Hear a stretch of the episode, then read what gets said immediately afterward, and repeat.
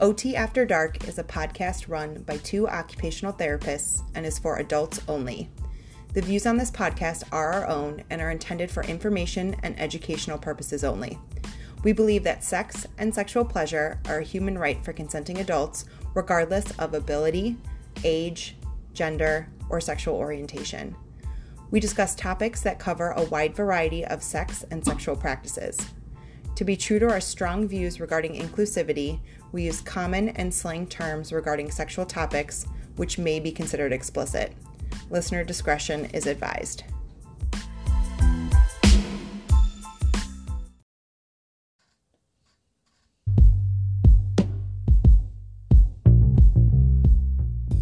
We have exciting news to share. We recently partnered with DirectRec, a free app for OT practitioners, PT practitioners, and speech language pathologists. DirectRec helps clinicians to find peer vetted products, and we recently have added our own recommendations of products on DirectRec for sexual health and wellness. We helped DirectRec get a little extra sexy. DirectRec helps clinicians share products and other digital info like YouTube videos and Google Docs with their clients. DirectRec helps you to track clients' follow through on your product recommendations. So to start using DirectRec, click on the link on our website at otafterdark.com or in our social media bios.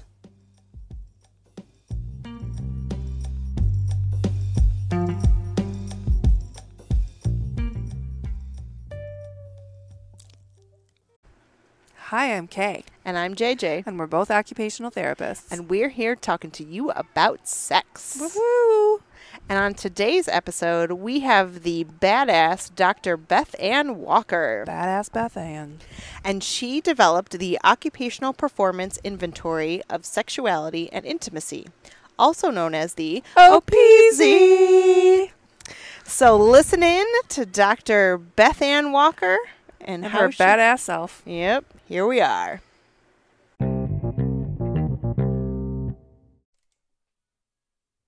So today we are joined by Dr. Beth Ann Walker from the University of Indianapolis. And Beth Ann developed the Occupational Performance Inventory of Sexuality and Intimacy, also known as the OPZ, and also the OT Sexual Assessment Framework. Beth Ann, we are so excited to have you on. Yay! I'm glad to be here. this is awesome. Beth Ann, aka aka badass. Don't forget the badass part. Right? That's right. so badass, Beth Ann.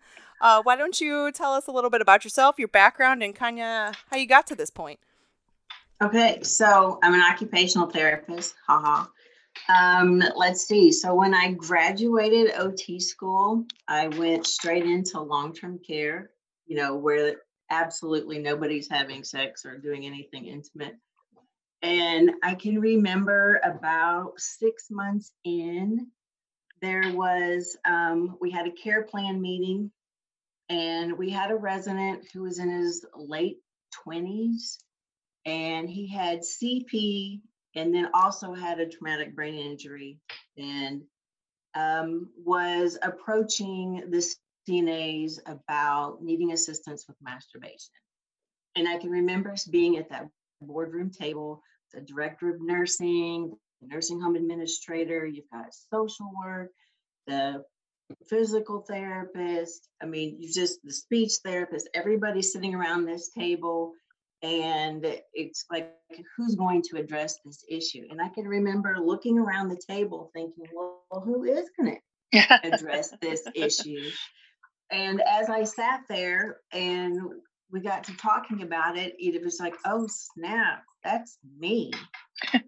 What Tag, you're it. Do yeah, and it was it was definitely a learning experience. Um, I would say, and then it wasn't long after that that I remember getting into my office and there was a shoebox on my desk and a little sticky note from my dear director of nursing that says, you know, please eval 202B. I'm not thinking about, you know, I opened up the shoebox and there are two of the most giant dildos. and please assess for safety. And I thought, and I can just remember slowly putting the lid back down on the box. And then, of course, sitting there for a pause because, you know, everyone else I work with is sitting there waiting impatiently to see what my response would be. So I've had several experiences. I've been to place, you know, the sex toy stores to get products for residents. Um, didn't really see myself going down that path. Um, had an opportunity to teach a class at University of Indianapolis and thought, hey, I think teaching might be a good idea. And, you know, funny thing, they want you to go back and get more schooling in order to be able to do that. So I found myself um, I down at Indiana University in their School of Public Health and was working on my PhD and I also taught classes down there. But my first day on the job. Now you have to understand that Indiana University is is the home of the Kinsey Institute and also have, you know, the amazing Center for Sexual and Reproductive Health. For for and anyone so, that doesn't know, I think some people might not know what the Kinsey Institute is. Some listeners might not know. Could you just give kind of a brief explanation of what that is? So Alfred Kinsey, one of the fathers, you know, kind of along with Masters and Johnson, who was over at Wash U, um, just pioneer in research in sexuality mm-hmm. and um, has the famous Kinsey scale mm-hmm. where you can look at very, I mean, I just, just Google it. There's yeah. a movie if you want more information. Yeah. Um, so I'm down there. I can remember, you know, the Memorial Union building, beautiful place. My office was in this little brick house right off across the street. I remember going in my first day and you know it's like a kindergartner with I've got my my mm-hmm. bag and I have like my stapler that matches the pencil cup kind of thing. And I'm going to set up my desk. And I remember I go in and I really wasn't paying attention to my environment of, of the office. This and I remember I opened up the drawer, you know, because I have my pencils to put in the in the drawer, and and there was a giant dildo in the drawer of my office desk, and I'm thinking, what in the hell have I gotten myself into? so then I kind of look around, and there, you know, vagina monologues, and then these pictures of, you know, the artistic, you know, renditions of of a woman's vagina and I thought, oh lots my, of Georgia you know, O'Keeffe type style yes, paintings. yes, uh, exactly. So I'm down at IU and I'm teaching a just a basic personal health class, and one of the mandatory sessions is on sexual health. And I'm kind of asking, so how are other instructors teaching this content?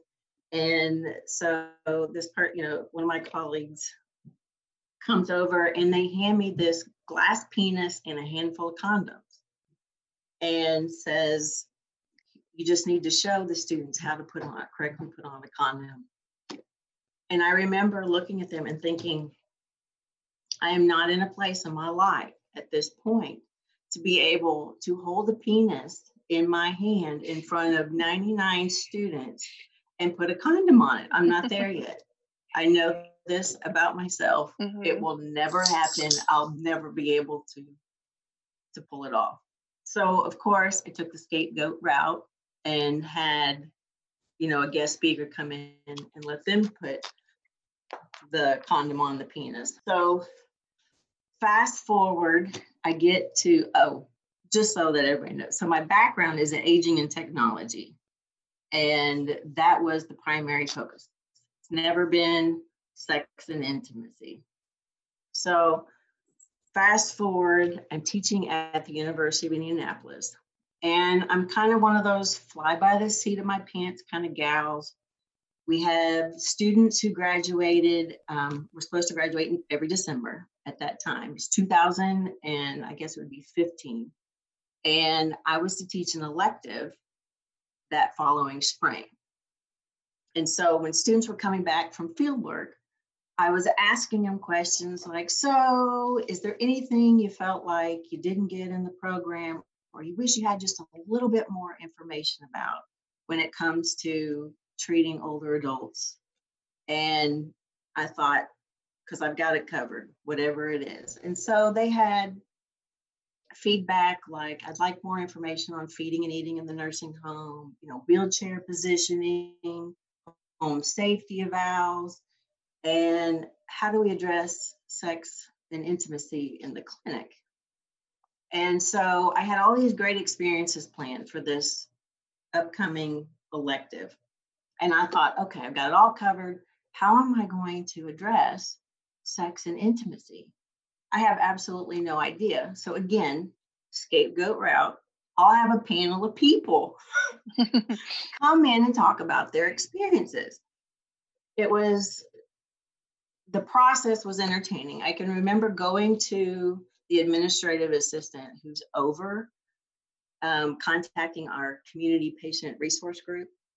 And you know and how do i you know and she's wondering how do i write that email on getting people to come in to talk about their sex life? She said i just don't even know. I'm i'm looking at my list of all of the individuals. I have no idea who might might do that. And not think we're just being completely inappropriate. So she finally reached out to one person. That person immediately said, Yes, I'd like to come. And it was like a snowball effect. And she ended up coming back and yeah. saying that she had never had a more positive response mm-hmm. in people who actually wanted to come in and talk about it.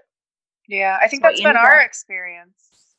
We think so, that you don't people we think people don't want to talk about it and then you bring it up and everybody wants to talk about it. Everybody's yeah, got something to say. Yeah. Oh, absolutely. yeah. So I'm thinking this is great. I had no idea that we pay them. I had no idea that, you know, I'm like, how many do you want? And I'm like, oh, whoever will come. And so I had a panel almost as large as the small elective I was teaching. So we had 14 students in this one hour elective, and we had six people who came in to speak. That's great. So I really didn't even know how to start the conversation. I just kind of, you know, open it up, like, tell me your experiences in this area, or maybe the students will ask questions. And what happened after that has has changed my life forever. So when you hear a man talk about how he had been married for four years when he had a spinal cord injury and it just it gets me emotional when i when i talk about it. And and he says that when he woke up in the hospital and the gravity of what had taken place actually hit him you know he said the very first thing that came to his mind was how am i going to have sex with my wife? Yeah. he goes i know that's bad. I know you know it's a total dude thing to say selfish. And he said but you know he was a, a young man and he goes that's the first thing he thought about. And you know after months and months you know all of that those weeks in rehab and not one person brought it up.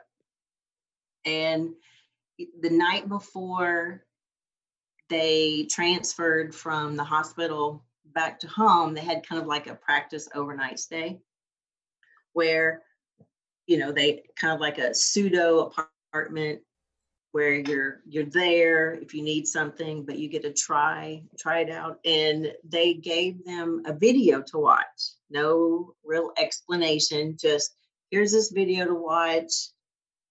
If you have any questions you know nothing just turn it back in you know before you leave.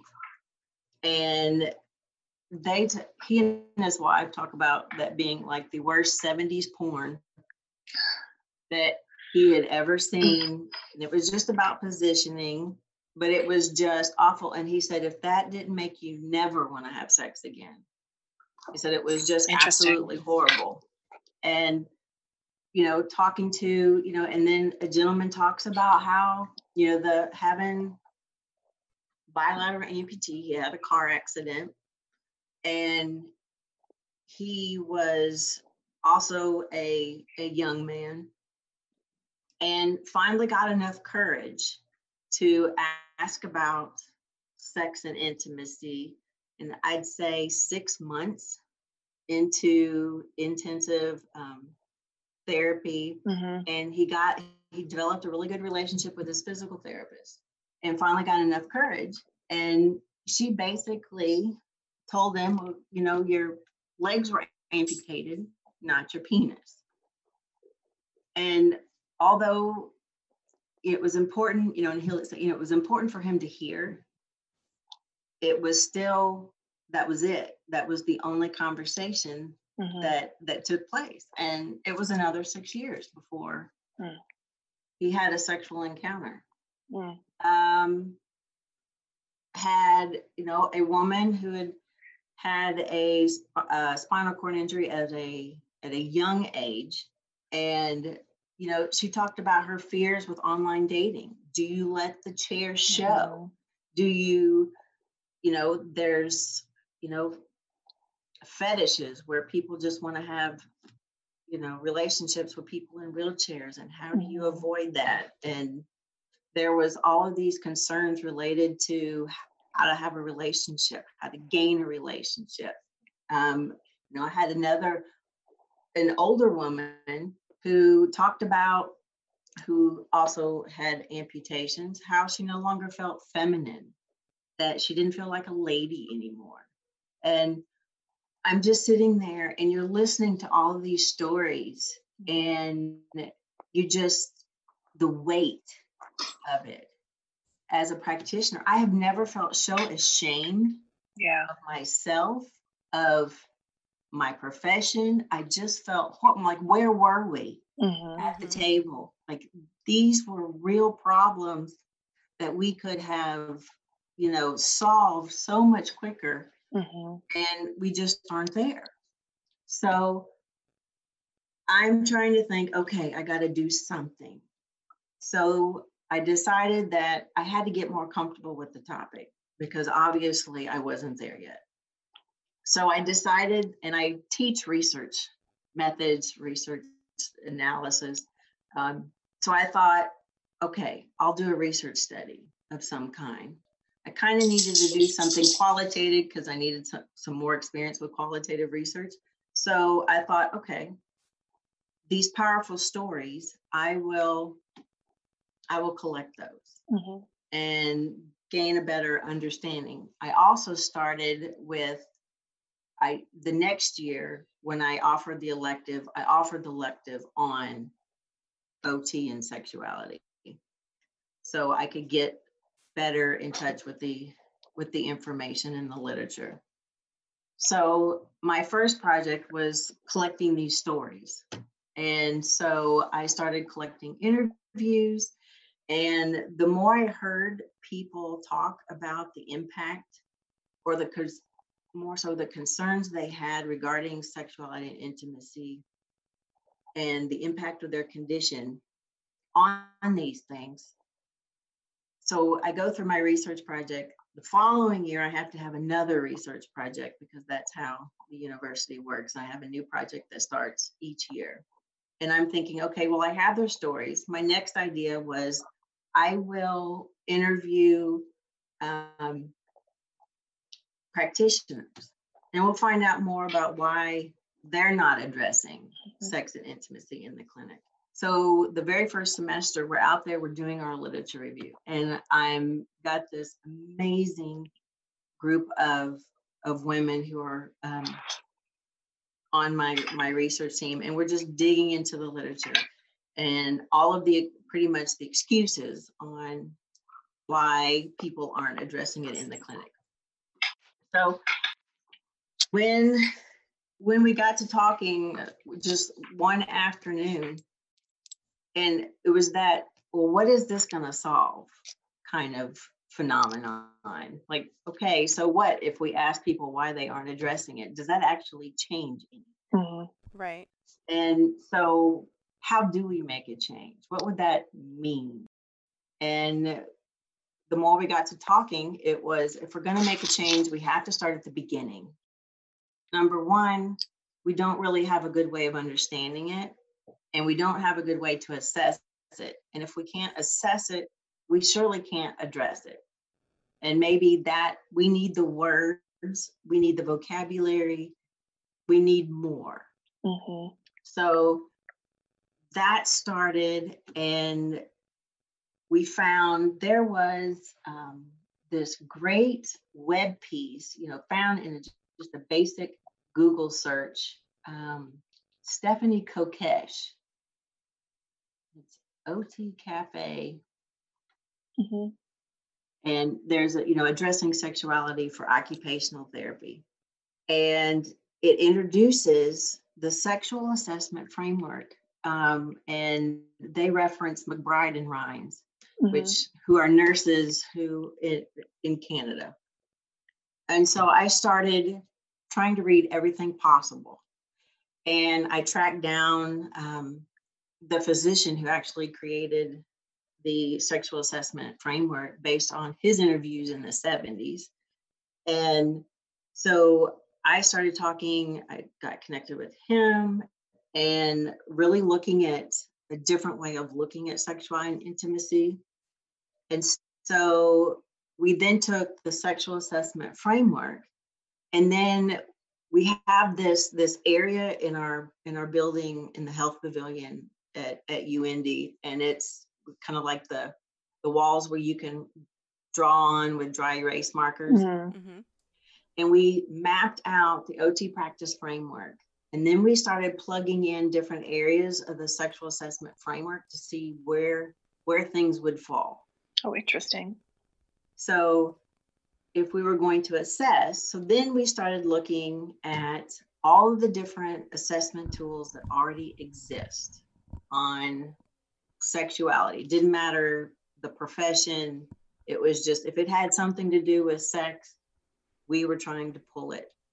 And so then we would take all of these items, and it was kind of like we're putting them in bins in the sexual assessment framework. And just hundreds and hundreds of, of items. Then we would go back and we would look at okay, so where's occupation? So we need to change the items because our focus is on occupation, not necessarily um, some of the topics. So what is what is relevant to OT? What is relevant to the sexual assessment framework? And then how would we reword it to where it makes sense to our practice? Mm-hmm. So we had spreadsheet after spreadsheet. We named it the Sexcel instead of the Excel I love it. The Sexcel spreadsheet. because I might steal that one. so lots of comments about the Sexcel. I'm definitely stealing that. And so we put all these categories, and then it was a matter of okay, so what is missing? What is missing? So if we take a look at our OT practice framework of the items that we have in these categories, what are the areas that are missing? So then we just started creating items and developing new ones. And that's how it kind of developed. That's what the article is about, is that process of, of putting things together. The interesting thing is it was kind of like a grounded theory approach because as we were categorizing these items, our understanding of that framework began to it, it improved and then there were things like um, so the sexual assessment framework there's there was one that's called um, sexual behavior was formally what we now label as intimacy Mhm. and but sexual behavior when we talk about a behavior gets really confusing when you're talking about um, some of the things in our practice and i can remember we gave a presentation at aota and i remember catherine ellis Mhm. came up and we had this long great conversation and she goes well change the name. Why don't you just use intimacy? And i thought and she goes you've got it up here sexuality and intimacy. And she's like where does intimacy come through? So we ended up changing the name.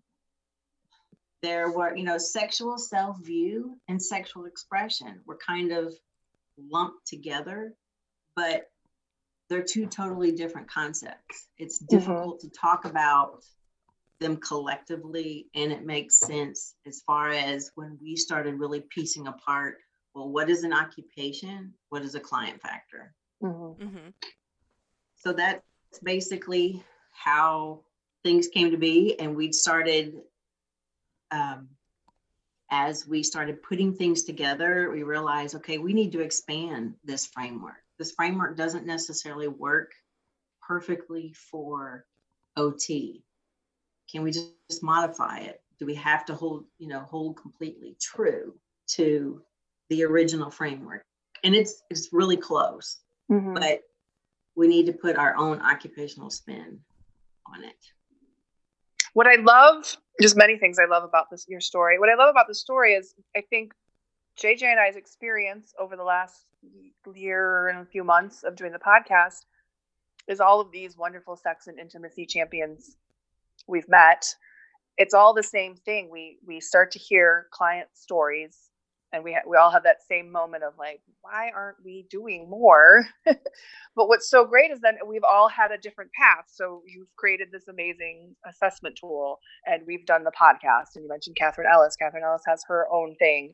Um, and then collectively we're we're broadening the entire profession's approach to sex and intimacy all from just these moments of like we should really do more um, which i think the lesson being everybody needs to kind of stop and take pause in those moments um, where you think we're not doing more and and really think about what as practitioners we can do to to help help the profession.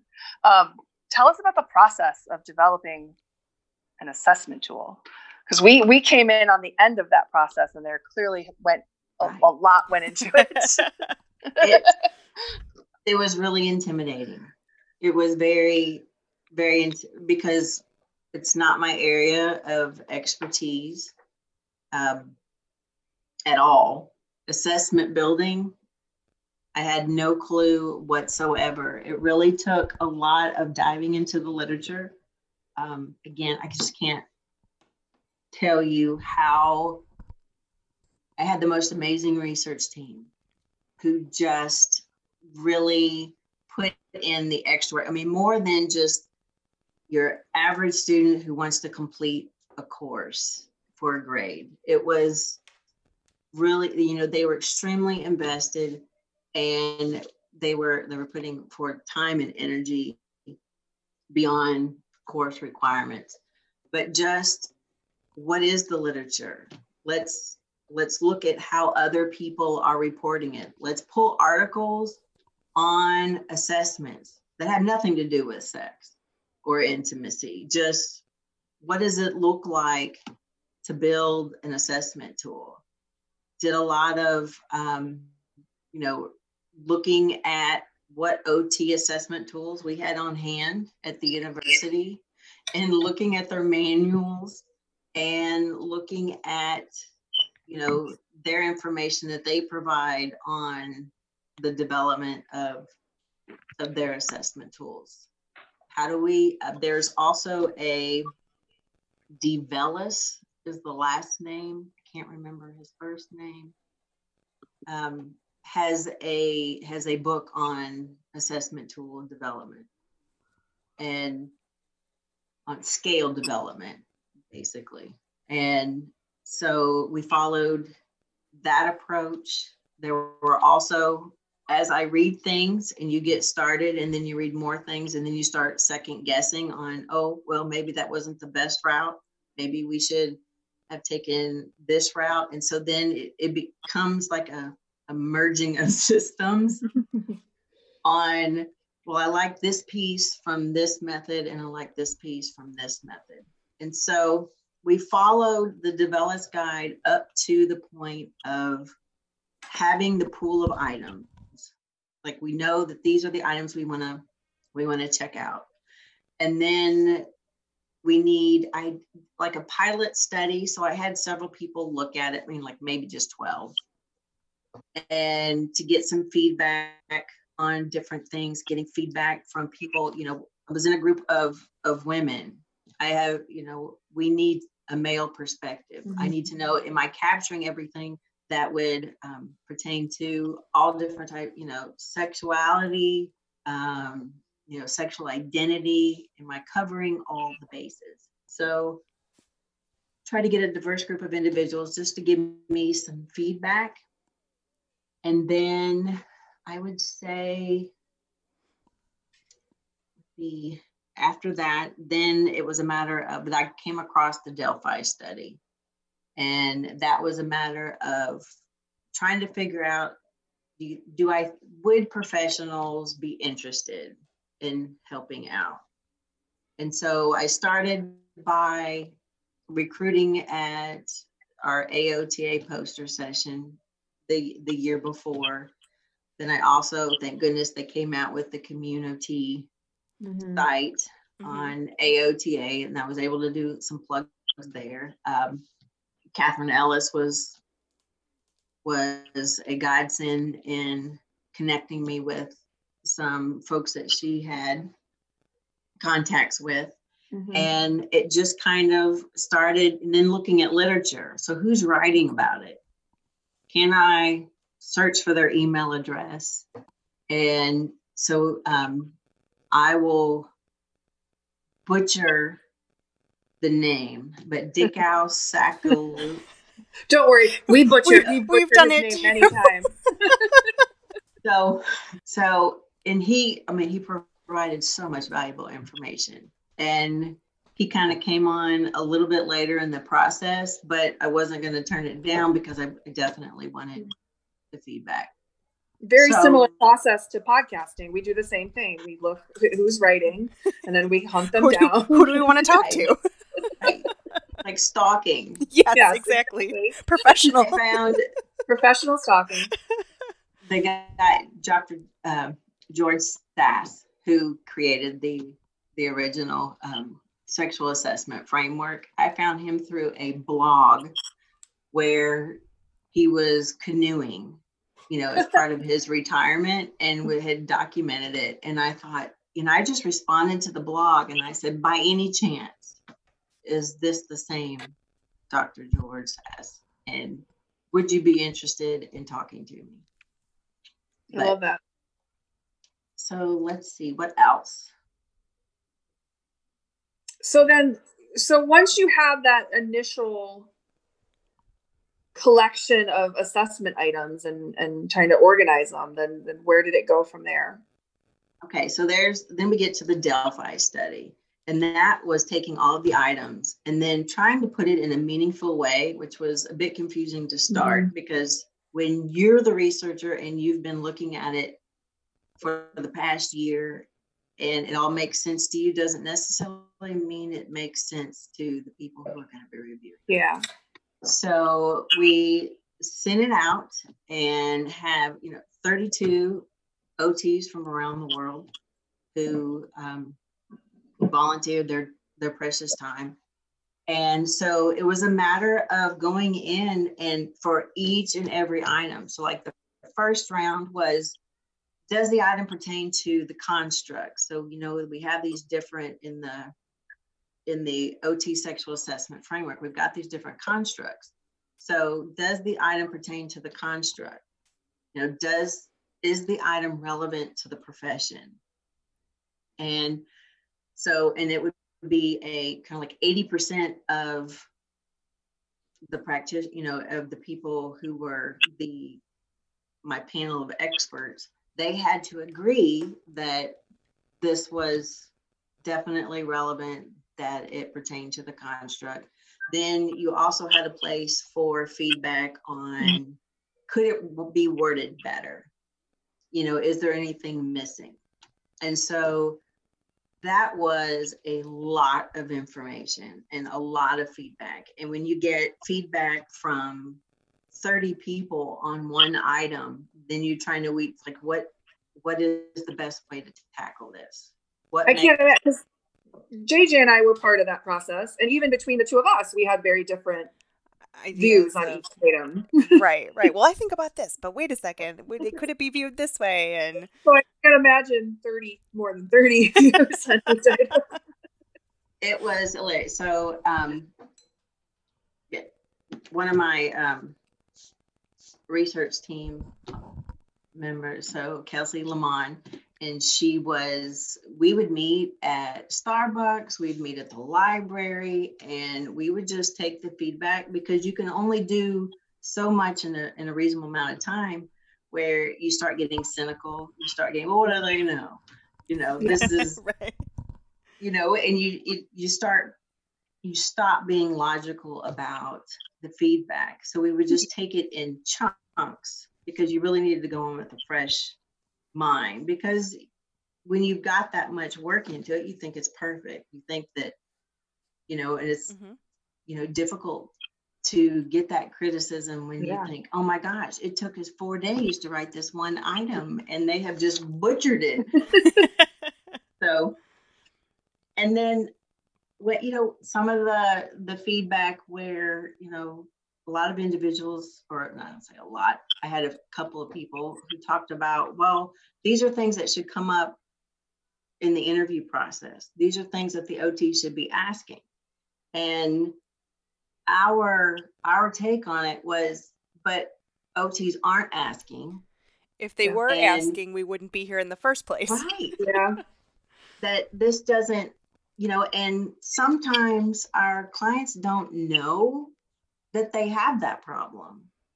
Mm-hmm. Mhm. And sometimes it's by looking at it and looking at all of those items, like, oh, wow, well, maybe I do have that Yeah. issue. And, but it also then, and now I have somebody that I can talk to about it. Mm-hmm. And so it almost, you know, it's educational for the client, but it's also educational for the practitioner. Like, oh, well, I guess because when you look at the various the little items, you think, well, I could do that. There's Mhm. no reason I couldn't address that in Yeah. the clinic.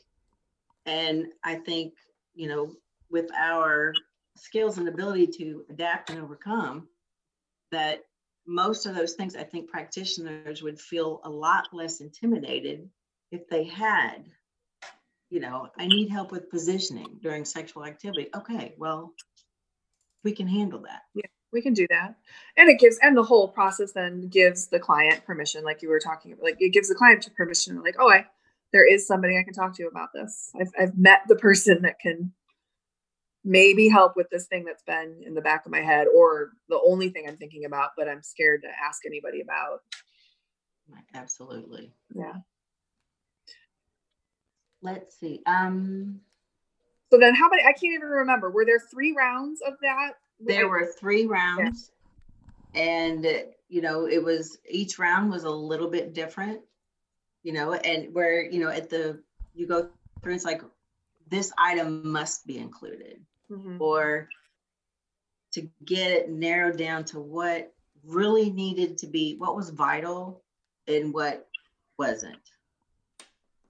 Or what was just flex and there was a lot of items where it was you know because you have to worry about double barreled items. So asking two different things in the same Mhm. item because that can get confusing. Yeah. However, when you're just trying to get to the topic area, because the item is in itself, you're not measuring it per se, you're identifying it as a concern. That if I get to that area of concern, um, I can ask the questions once I have that information. Mhm. So there were some items that because you know it's exhausting when you think about all of the items that are on the OPISI. and there was a lot of concern from reviewers on, you know, isn't this excessive? Isn't this too much? Do you, can we get a condensed version?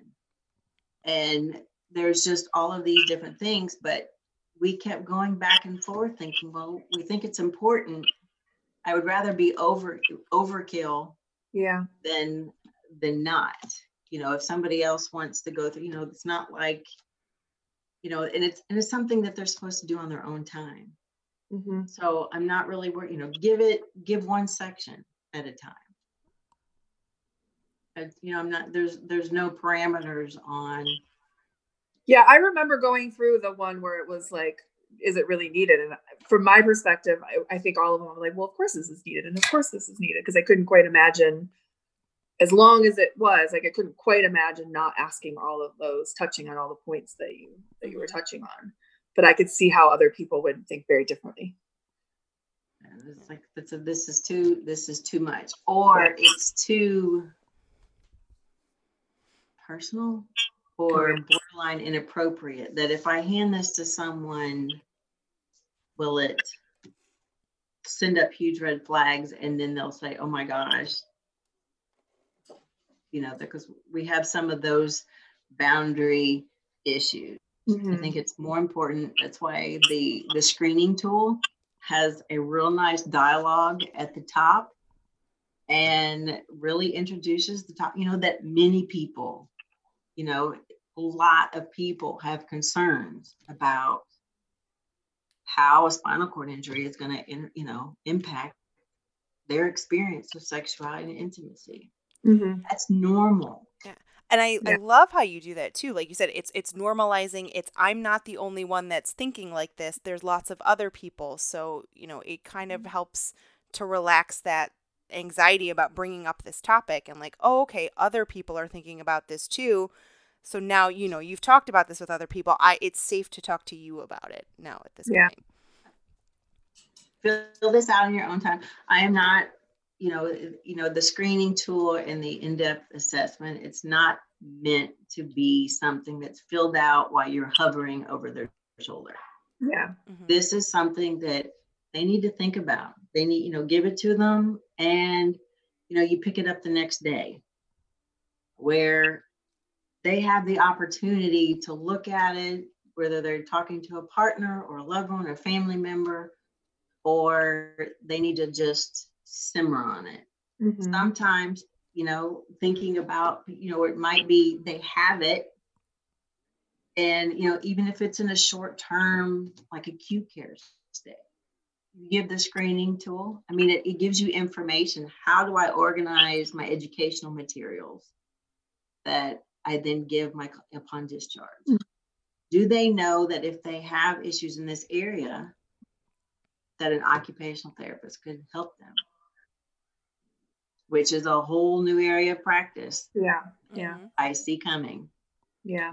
So so now it's done. It's out there. It's done. And Woohoo! it's, e- it's easily accessible. So how Yes. how do people access this wonderful tool? So you can go to opisi.und.edu and it brings you to our UND webpage. And you can fill out the little registration and then it kind of zips you to a Google folder where you can download the manual, the screening tool, the forms. There's also um, the performance measure, which is Mhm. highly important. It's, I guess we haven't really talked about that. So, um, really giving those core questions. So once you have completed the screening tool and the the in-depth inventory, there's a performance measure so that you can measure performance over time. Mm-hmm. It's fantastic. Um, so that's available. Um, and there's a referral form so that you can refer out. There's a place for you to create your goals. It's all right there and available. Um, it- it's already been downloaded in 20 different countries Woohoo! Woo! had requests. Um, so got requests for um, translating it into Spanish to um, Hebrew was a request I got yesterday. And then um, have some folks in Australia who want to see about validating it for their culture. Fantastic. So over, I have no idea what what to do next. Lots of options. it's, Just It's exploded in such a small amount of time. It's wonderful. It is, It's an it is amazing completely experience. overwhelming. isn't it an amazing experience when all the other because we've had this with the podcast when all of a sudden you realize all of these people around the world yeah. I just didn't see that coming. We didn't either, Veronica. Yeah. We're all very Well, I'm glad people. you did because I mean, isn't it amazing to be part of a revolution? yeah. Yeah. I mean, because this is a revolution in our profession. I mean, this is a paradigm shift It is. that that we are a part of, and I just think that is And it's interesting because I don't so think cool. any of us like sex and intimacy champions out there really were thinking we were starting a revolution. We were all just doing our own little small piece. And then all of a sudden in the last, especially in the last few months, year, it's like it's like exploding the content that's that's coming out. Um, Yes. which is fantastic.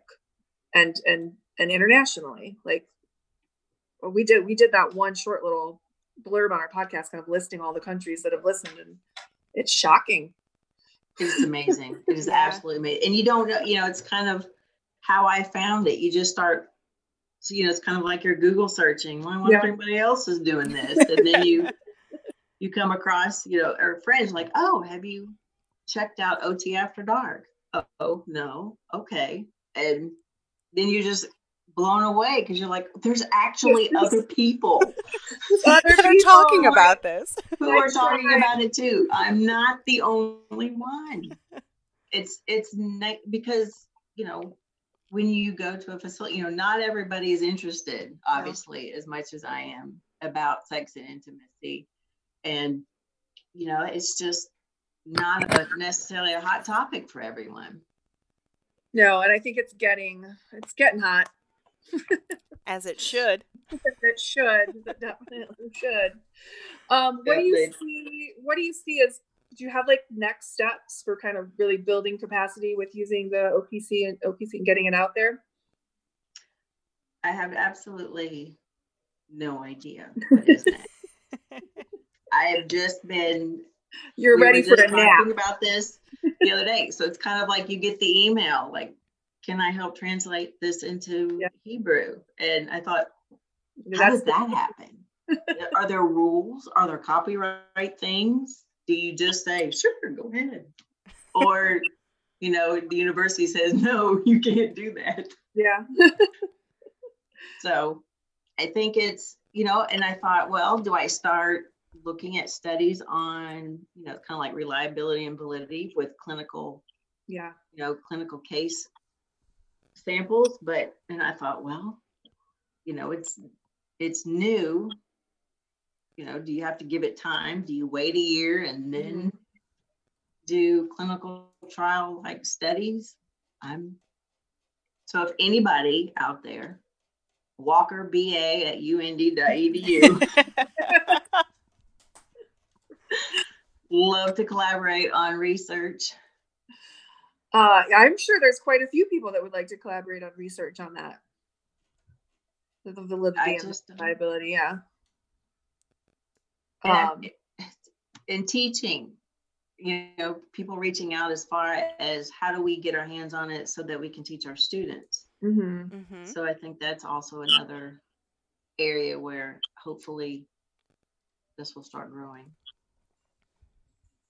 fantastic Yeah. any i think we're kind of oh yeah we've been talking longer than i realized um any parting parting words words of wisdom for ot practitioners out there wanting to get more involved into sex and intimacy and joining our sex and intimacy little tribe here I would say number one, sex is the ADL of existence. mm-hmm. before feeding, eating, bathing, and dressing, somebody was having sex. Just saying. That's how we all got Like- here. Um, well it's kind of something, something intimate took place. yeah Don't care if it was a test tube, something intimate something took intimate place. Um, and just do it. Stop being afraid. Mhm. And if you you cannot wait for your client to bring it up because yeah they won't, they're not comfortable. You just have to open the door. Fantastic i think i think just do it don't be afraid has been my Just new it. motto for like last year Right? just, just yeah Uh, jj and i learned that real quick Because if if we as OTs don't address it, who will? Who will? Yeah. No. Yeah. Exactly. Yeah. So there you go. There you go. Well, thank you very much for Thank joining us. Thank you for being welcome. Thank you for being such a badass. We love you. Awesome. We were hoping to do this in person in Boston, but COVID 19 and all. Well, that will be a whole different assessment tool. yes, it will. yes. COVID version OPISI. All righty. Well, again, right. thank you so much Thank for being much. on OT After Dark.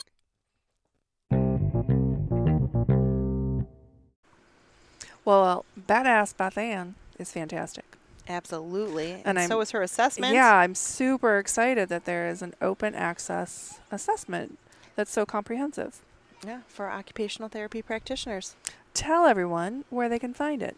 Well, we will have a link to the OPISI um, on our website where you can get it, and it's free. Nothing beats free. hmm Free and open access. You just have to register um, at the University of Indianapolis on the website um, to be able to access the assessment. But again, we will have the link on our website under this episode. And as always, Sex is an ADL. Cheers!